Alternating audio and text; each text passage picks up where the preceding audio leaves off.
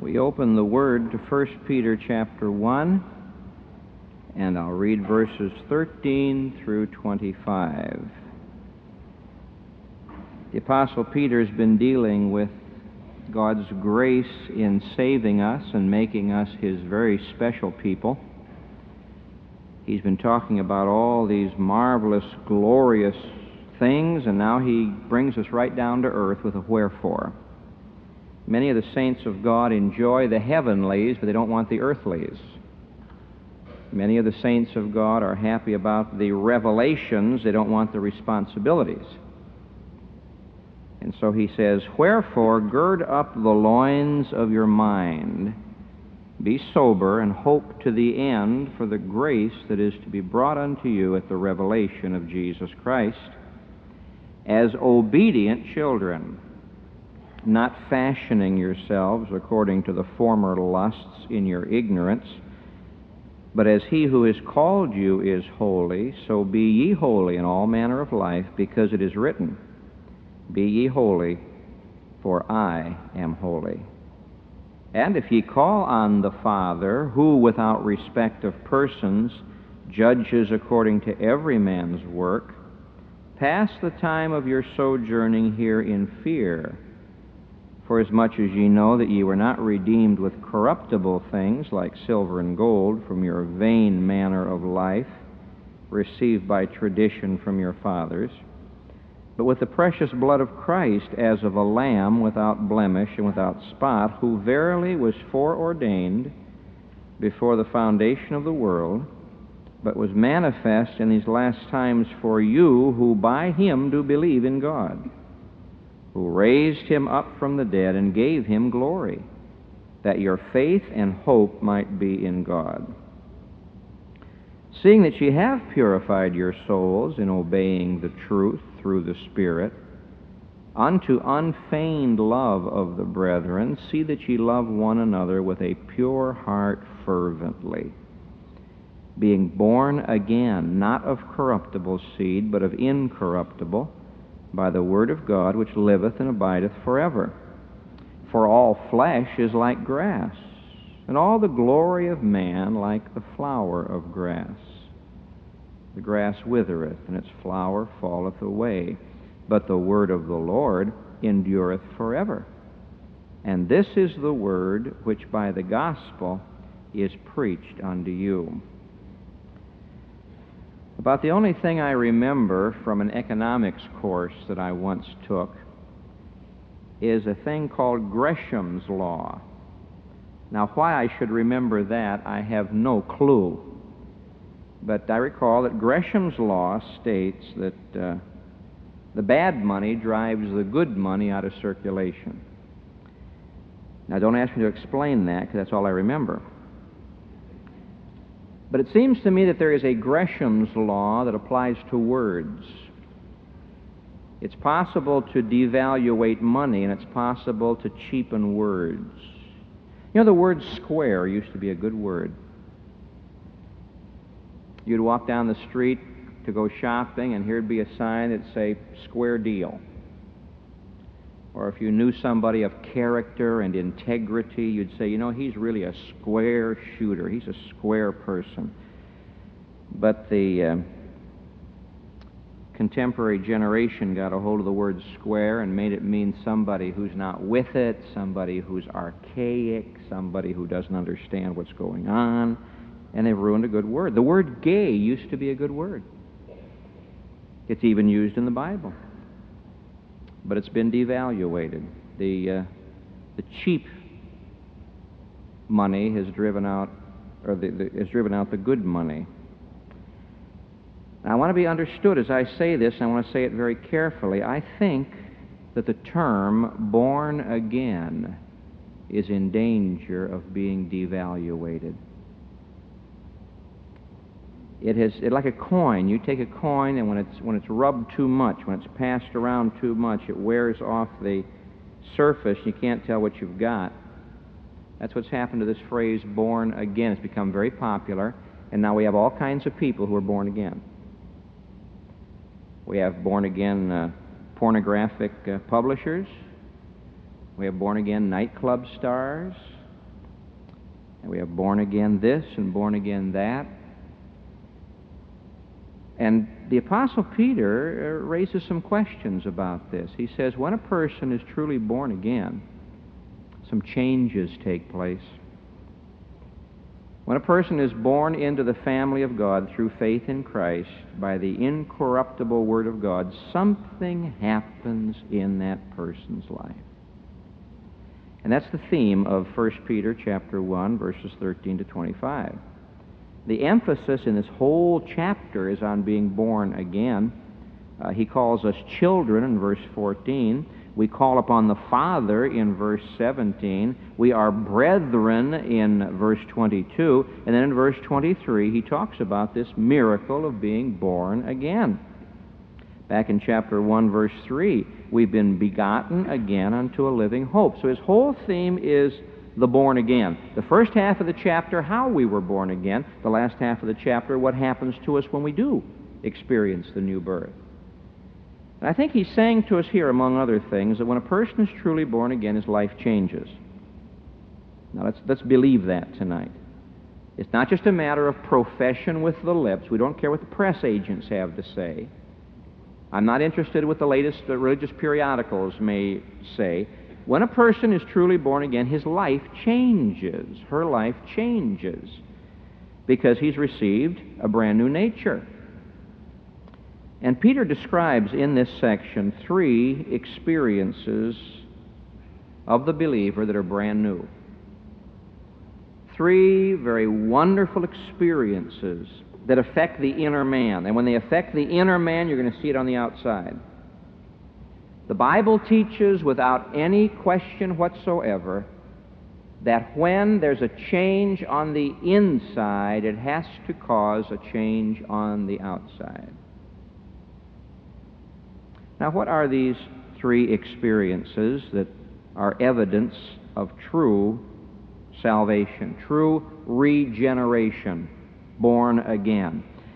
Well, verse 13, there is a new attitude of mind. Verses 14 through 21, there's a new obedience of will.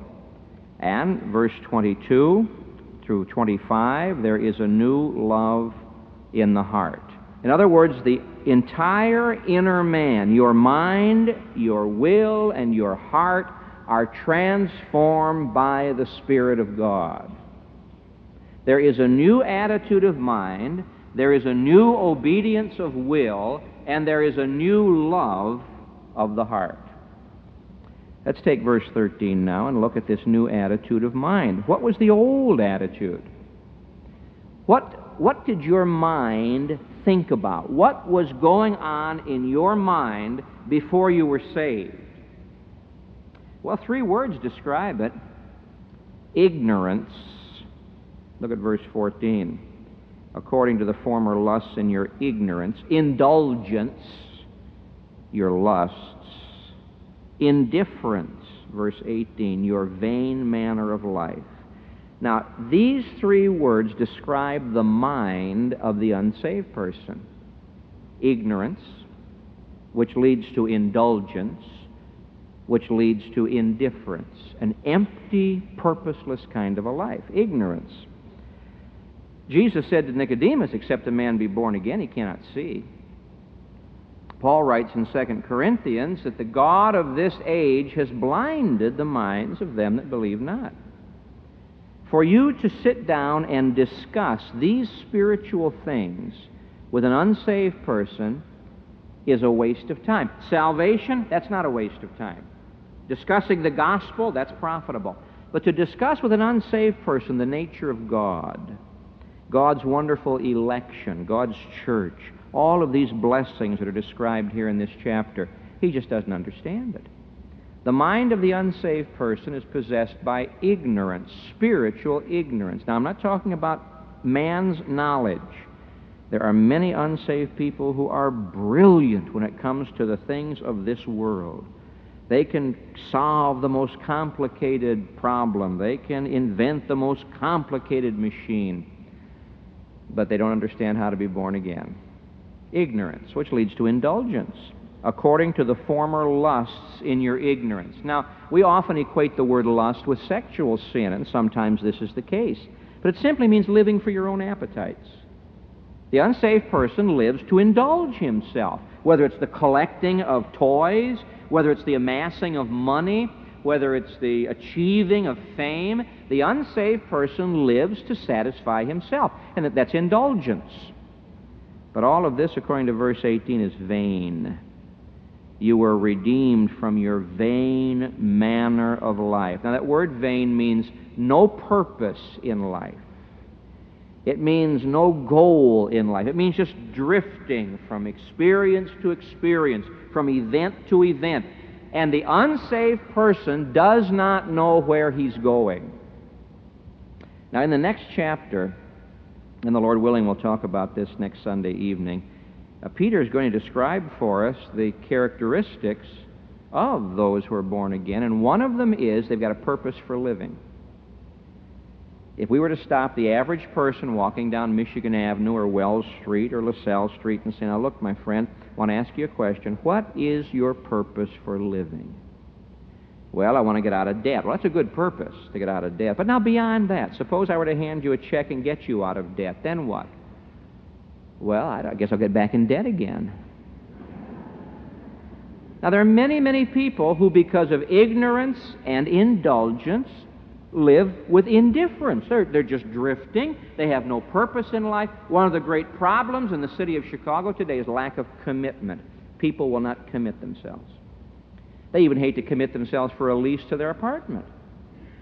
There are many of people living together who won't commit themselves into marriage. Lack of commitment. Just an indifferent shrug of the shoulders kind of a life.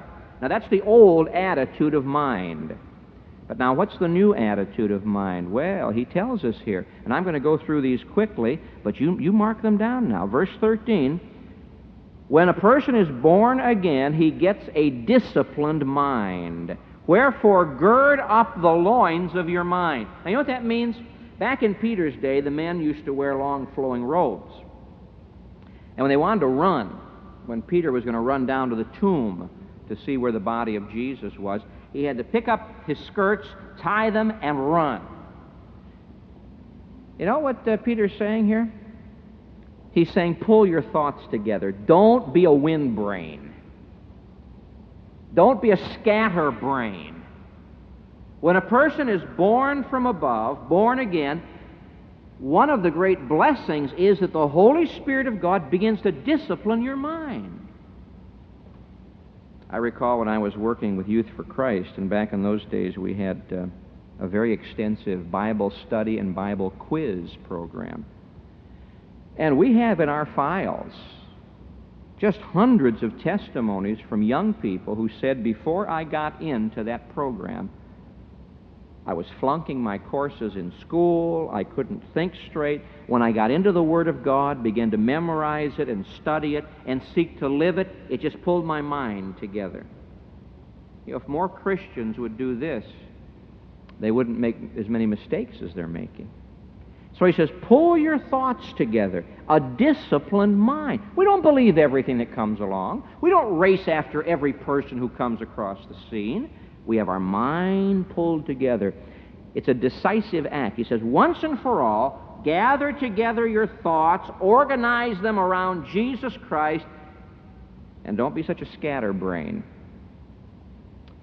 Now, the second description is in verse 13 be sober. That word sober means steady, calm, collected. The unsaved person, his mind falls apart. When it comes to facing a crisis, so many times they just go to pieces. The Christian, calm, steady, mature. This word sober carries with it the idea of weighing things. There, there are just some things that aren't worth getting excited about. The world gets so excited about so many things, and we Christians look and say, What's all the excitement?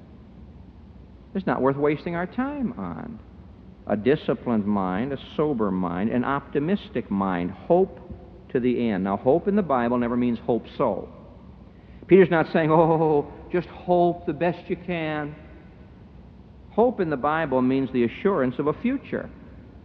And so he says, our outlook on life is disciplined, it's sober, and it's optimistic. The best is yet to come. Now, for the unsaved person, things are very pessimistic. If he pins his hope on the stock market, he lives on a roller coaster, up one day, down the next day. Pins his hope on baseball, he's, he's in trouble. If he pins his hope on the weather, he's in worse trouble. We pin our hope on Jesus Christ. He is our hope. In fact, you ought to read 1 Peter and see how much he has to say about hope. Peter is the great apostle of hope. And so he says our outlook on life is optimistic. Why? We're trusting in God. We have a living hope, chapter 1, verse 3. Jesus Christ is our hope. He's been raised from the dead. If God can raise him from the dead, God can do anything. Back in the Old Testament, whenever a prophet or a preacher wanted to encourage the people, he would remind them of the Exodus. He would say, Oh, you think things are difficult, but do you remember when God delivered our people from Egypt? Oh, yeah, we remember. If God can do that, He can do anything.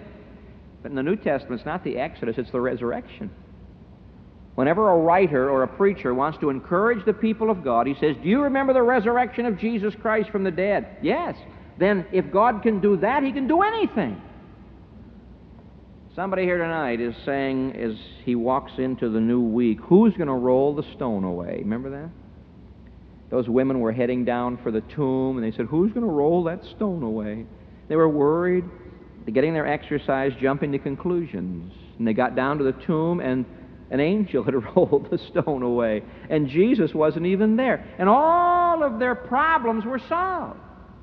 And so our outlook on life is an optimistic one. No matter what our situation may be, we have a living hope. Now, in verse 14, he tells us that we should not fashion ourselves. That's the Greek word for lifestyle. I hear about lifestyles these days. People say, uh, well, don't, don't tell me I'm living in sin. This is my lifestyle. Now, when I was a young Christian, we didn't have the word lifestyle. We did have the word worldliness. And I think some people's lifestyle is just plain worldly. Peter is saying, don't fashion yourself. Don't have a lifestyle like your former life. That was in ignorance. So, what he's saying is, we, we have an intelligent outlook on life. We're no longer living in ignorance. Now we have intelligence, spiritual intelligence, wisdom from God. It always blesses my heart to see the way God gives wisdom to Christians. Here's a young Christian, been married, been, been, been saved, uh, oh, two or three weeks maybe. He's married and has a family and got a problem. Comes says, Oh, Pastor, I've been praying about this problem. What did you do? We did this. That's the thing to do. Who told you that? God did. God gives to the mind intelligence, spiritual wisdom. And so we have an intelligent outlook on life. Verse 17 tells us we should pass the time of our sojourning Here's another characteristic of the mind it is detached from this world. We are not meditating on and involved in the thinking of this world. Be not conformed to this world. We're just sojourners. And because of this, we are able to have a detached attitude. Now, we have a burdened attitude. Don't misunderstand me. I'm not saying that we become isolated from the world. We'd better be concerned about feeding the hungry and clothing the naked and witnessing to the lost. I'm not saying that at all. I'm saying that the things that go on in this world do not shake our minds. We don't find ourselves falling apart because we're sojourners. We're resident aliens. He called us that back in chapter 1, verse 1. We're just resident aliens on our way to heaven. We have a detached attitude. We're, we're hanging loose from this world because one of these days we won't be here. He also tells us that we have an attitude of fear. Verse 17, pass the time of your sojourning here in fear. Now, that word fear doesn't mean cringing. It doesn't mean we should wake up in the morning and say, Oh, the Lord may strike me dead today. That'd be just the opposite of hope. Fear means serious, not solemn. Some people have the idea that Christians have to be solemn. And so they walk around like pallbearers all the time. Now, there's a time to be serious, There may even be a time to be solemn. But solemnity is really not the same as serious. Being serious in our lives. The word fear carries with it the idea of taking life seriously. You say, but I'm young, I've got a long life. How do you know? Past the time of your sojourning. How long is the time of your sojourning? You don't know. I don't know. Nobody here tonight knows how long you will be a resident alien. God could call any one of us tonight. So we better get serious about life now. Say a word to you students. Get serious about life. Now, many of you are, and I thank God for this. Be serious about your studies. Be serious about your preparation for ministry. That's one of the marks of a born again mind. So, outlook determines outcome. And he says the very first experience, this new experience that we have, is a new attitude of mind. Now, why does he start with the mind? Because the mind determines everything else. What you think about is what you become. As he thinketh, so he is. That's why he moves next into the will, verses 14 through 21. There's a new attitude of mind, and there's a new obedience of will. Now, the emphasis here is on obedience. Look at verse, verse 2 of chapter 1. Unto obedience and sprinkling of the blood of Jesus Christ. Uh, in verse 22, seeing you have purified your souls in obeying the truth.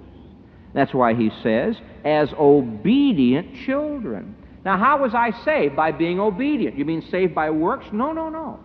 Obedient to his call and his command to trust Jesus Christ. God has commanded men everywhere to repent. If there's somebody here tonight who has never repented, you have disobeyed God. You're a rebel. How does salvation come? We come, we obey the truth through the Spirit. And so God presents the truth. What truth? You're a lost sinner. But Jesus died for you. If you'll believe in Jesus Christ, you'll be born again. Now, my invitation, come. My commandment, repent. We say, I believe that truth. I will receive it. I repent. I turn from my sin. I believe in Jesus. That brings salvation. That's how the whole thing starts. Now, formerly, we were disobedient children. Verse 14 calls us obedient children. Ephesians chapter 2 says that when we were lost, we were children of disobedience. And this made us children of wrath. So there are only two kind of children in the world. There are children of disobedience who disobey God and are under his wrath. There are children of obedience who have trusted Jesus Christ and are delivered from the wrath to come. He presents here a number of arguments for obedience. Some Christian says, Why should I obey the Lord? I to live my own life. Oh, no. No, no. He presents here, oh, five or six strong arguments to compel me to bow down in obedience to Him. Now, what are they? Well, verse 14 I'm His child. That means I possess His nature. My children have my nature, for good or for ill. God's children have God's nature. Turn over to 2 Peter. He picks this theme up in 2 Peter, chapter 1, verse 4. By which are given unto us exceeding great and precious promises, that's the Word of God, that by these you might be partakers of the divine nature. How are you saved? Through the Word of God. He said that back in chapter 1, verse 24. You have purified your souls, uh, 22. You have purified your souls in obeying the truth through the Spirit. So, 2 Peter 1 4. These great and precious promises, we trust Jesus Christ, we become partakers of the divine nature, having escaped the corruption that is in the world through lust. Now, over in chapter 2 of 2 Peter, he talks about some other kind of escapees. Look at chapter 2. Here he's talking about false Christians, people who profess to be saved but they aren't. Verse 20. For if after they have escaped the pollutions of the world, not the corruptions, the pollutions, through the knowledge of the Lord and Savior Jesus Christ, they are again entangled in it, in the pollutions of the world, and overcome. The latter end is worse with them than the beginning. Why? It had been better for them not to have known the way of righteousness than after they have known it, to turn from the holy commandment delivered unto them. But as happened unto them according to the true proverb, the dog is turned to his own vomit again, and the sow that was washed to her wallowing in the mire. Now, he's talking here about dogs and pigs and sheep. He's talking about God's children and those who profess to be God's children, but they aren't truly saved. They've been washed on the outside and cleansed from the pollution. Now, pollution is dirt on the outside, corruption is dirt on the inside. And when somebody really trusts Jesus Christ and is born into God's family, he receives a new nature. He ceases to be a dog, he becomes a sheep. He ceases to be a pig, he becomes a sheep. And you won't find sheep wallowing in the mire, and you won't find sheep wallowing in their vomit. Why? New nature. Sheep are clean animals. There are lots of people who say, Oh, yeah, I'm saved. The pig has been washed. The dog has been washed, taken down to the, the poodle parlor. All over Chicago, we have these poodle parlors where people pay a lot of money to have their dogs washed and sprayed and fixed up. Fine, fine. But it's still a dog. No amount of poodle parling is going to change that dog into a sheep. And we have people in our churches today, oh, I've been born again, born again, yeah. But they've never been delivered from the corruption that's in the world. They still wallow in it and they love it and they enjoy it, which says to me they've never been born again. I don't care how much they profess, I don't care how many meetings they attend, how many cards they sign, or how much money they give. If their nature drags them back to that, they've never had a new nature. And so the first reason for obedience is we have God's nature. We are children. The second reason is God's grace. Look at chapter 1, verse 15 of 1 Peter. But as he which has called you, that's grace. You aren't saved because you called on God. You called on God because God first called on you. You and I have trusted Jesus Christ because the Holy Spirit of God did a work in our lives and revealed Christ to us. The grace of God is a good reason to obey the Lord. We're called to be holy. Peter likes this word called. You ought to read 1st and 2nd Peter and underline every time he talks about called. Called to inherit a blessing. Called out of darkness into his marvelous light. Called to glory. It's a marvelous thing. Called. So, God's nature, God's grace, but there's a third reason for our obedience God's Word, because it is written. That settles it right there. Not what do the philosophers say, not what do the latest religious books say. What does the Bible say? To the law and to the testimony, if they speak not according to this word, it is because there's no light in them. So says Isaiah chapter 8, verse 20 because it is written. That settles it. What saith the Scriptures? It is written, Be ye holy, for I am holy. It's a quotation from several places in Leviticus. Chapter 11, verse 44 is one of them. Chapter 19, verse 2 is one of them. Chapter 20, verse 26. The word holy in the Bible means to make a difference. To make a difference. That's the basic root meaning of the word holy, to be different. Be different because I'm different. God is light, therefore walk in the light. God is holy, therefore we should seek to obey Him in holiness. Why should we be holy? Because God's Word commands it. You know, folks, if the Word of God says something, that should settle it. We have all, all sorts of arguments say over what's right, what's wrong, can a person live a certain lifestyle and be an evangelical Christian? One of the great denominations in this country this next week is going to be meeting to discuss this very subject. Can someone who is professed gay be ordained? And of course, they have the, the discussions from the philosophers and the psychologists and the sociologists and everybody else. But what saith the Scriptures? And the Scriptures say, Be ye holy, for I am holy. The Word of God. Now, verse 17 gives us another reason for obeying God. Not only God's grace and God's nature and God's word, but God's judgment. If you call on the Father, who without respect of persons judges according to every man's work, God judges his people. Now, Hebrews says that. The Lord shall judge his people. It is a fearful thing to fall into the hands of the living God. God's children cannot play with sin and get away with it. God spanks. God judges. No wonder he says you better, we better pass the time of our sojourning in fear, God's judgment. But 18 through 21 gives us the greatest motive for obeying the Lord, God's love. He said, Look, you've been redeemed. You weren't redeemed with, with money. You weren't redeemed by somebody paying a price in silver and gold. You were redeemed by the blood of Jesus Christ. Now, if Jesus Christ loved me enough to shed his blood for me, the least I can do is obey him. Not just blood, but precious blood. By the way, Peter likes this word precious. Talks about precious blood. Unto you who believe, he is precious precious promises. Beautiful word. God's love. We've been bought with a price. Therefore, glorify God in your body.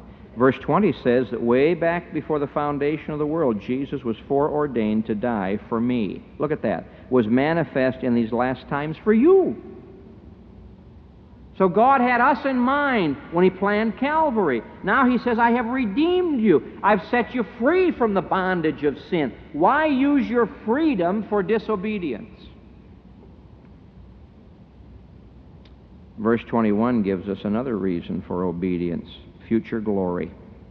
Who by him do believe in God, who raised him up from the dead and gave him glory. Now we're a part of that glory. Verse 4 To an inheritance incorruptible and undefiled that fadeth not away, reserved in heaven for you. Verse 7 Might be found unto the praise and honor and glory at the appearing of Jesus Christ. Glory and gave him glory that your faith and hope might be in God. We're going to heaven. Why live like people on earth? We're going to heaven. Why live like people in hell? We're going to heaven. We're going to share in the glory of God. Let's start sharing in that glory now. A new obedience to the will. If a person says, Oh, yes, I've been born again. Yes, born again. Just like so and so, that very famous man, born again. Are you obeying God? No. Are you, are you searching your Bible to see what God wants you to do? Oh, no, no. I've got my own lifestyle. A new attitude in the mind, a new obedience in the will, and finally a new love in the heart. 22 through 25. Seeing that you have purified your souls, they used to be filthy, they used to be indulgent. Seeing that you have purified your souls in obeying the truth, that's the Word of God, through the Spirit. And what's the result? Unto unfeigned love of the brethren, seeing see that ye love one another with a pure heart fervently, being born again. Now it's logical that if I have God's nature, I'm going to love my Father. It is a very normal, natural thing for that baby to love mother and father. And if you have God's nature and I have God's nature, we ought to love one another. Now, Peter doesn't say find out what denomination they belong to, and if they're in the right group, you love them. He tells us here how we ought to love. How are we supposed to love? Well, number one, it's to be unfeigned love. That means not hypocritical, sincere, honest love. Not fake love, not just word love. Everybody has met somebody whose dear, whose chief word is dear or darling, but they don't mean it. They don't mean it at all. I've noticed it over in England when we've traveled there. Numbers of the people have the habit of calling you love. You know, a waitress in a restaurant will say, "We don't have that love." Now it's just a word. She doesn't love me. Doesn't even know me. If she knew me, she probably wouldn't love me.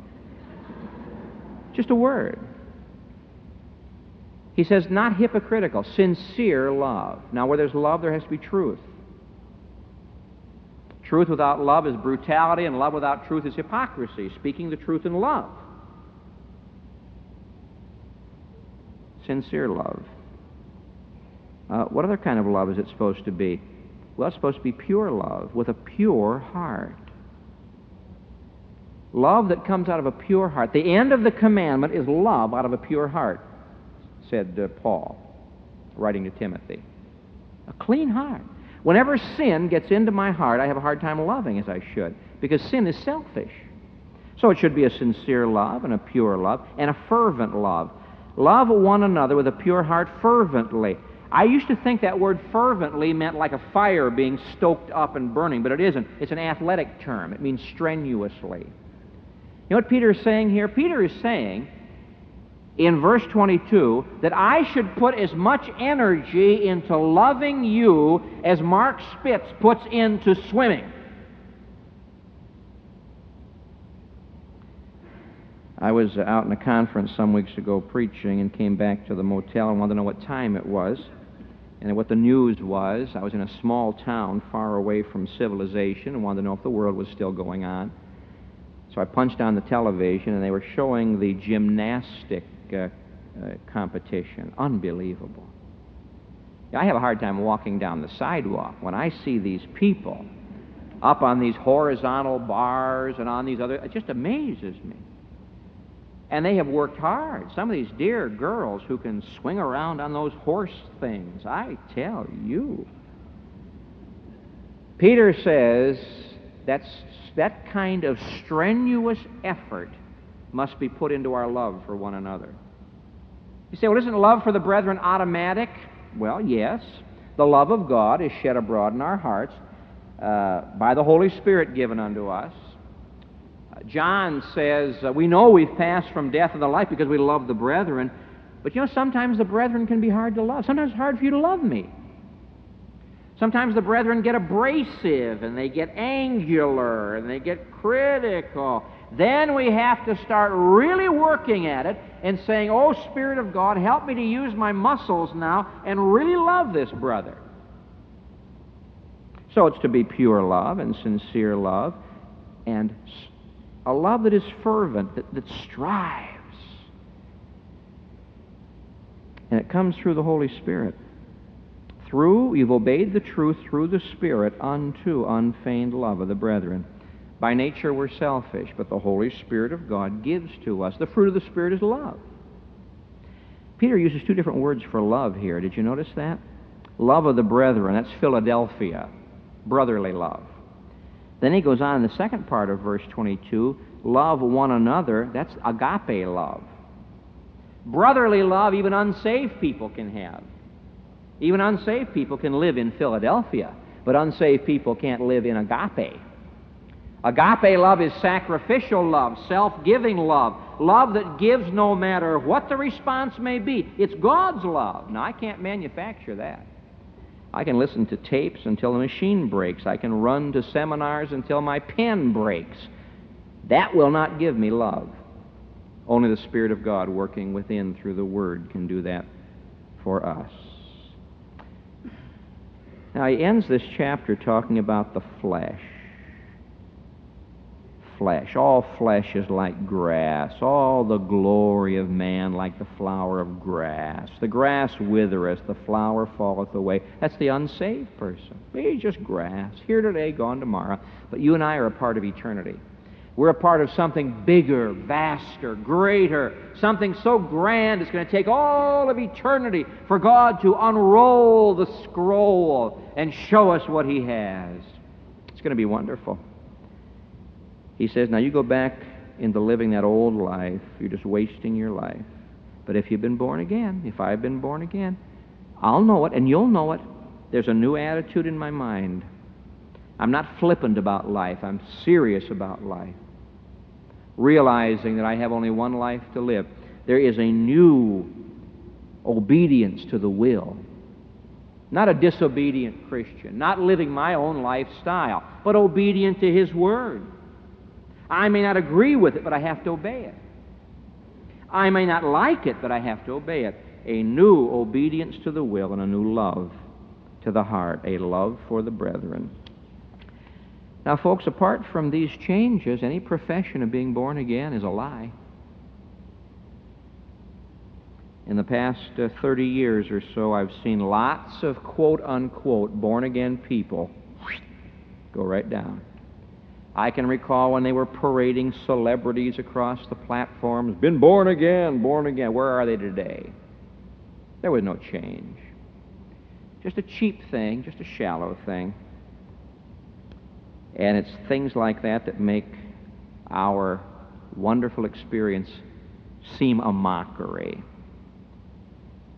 I suppose Jesus is the one who summarizes all of this when he says, Not everyone that says unto me, Lord, Lord, shall enter into the kingdom of heaven, but he that doeth the will of my Father which is in heaven. For in that day many will say to me, not some, but many will say to me, Lord, in your name we've cast out demons. In your name we've done many wonderful works. And I shall say unto them, says Jesus, Depart from me, ye that work iniquity. I never knew you. Miracles are no evidence of salvation. In your name we did many wonderful works. Exorcisms are no evidence of salvation. In your name we cast out demons. What is the evidence of salvation? A changed life from the inside. A new attitude of mind a new obedience of will, a new love of the heart. These are the evidences that a person is truly born again. Wouldn't it be an awful thing to come to the end of life and discover you'd never lived? Wouldn't it be a tragic thing for a person to be self deceived? The people Jesus talked about weren't being deceived by others, they deceived themselves. And when they heard Jesus say, I never knew you, not I knew you once and threw you out. No, I never knew you. But we ministered. I never knew you. There can be some awful shocks at that judgment when people are going to wake up and find out they were deceiving themselves. Being born again. That's the answer. Heavenly Father, deliver us from the kind of self deception that plays right into the hands of the world, the flesh, and the devil, gives to us enough of a profession to escape judgment of men, but just enough sin to enjoy the world. Deliver us from that. Oh God, if we have been born again, we have to believe that our minds think differently, and our wills act differently, and our hearts love differently. If this is not the case, then, Lord, convict and bring us to our knees in repentance and salvation. May no one go away from this service tonight with the delusion, with a false attitude, a masquerade, a pretense, a kind of false security that in the end will fail. Help us to do the will of our Father in heaven. I pray in Jesus' name. Amen.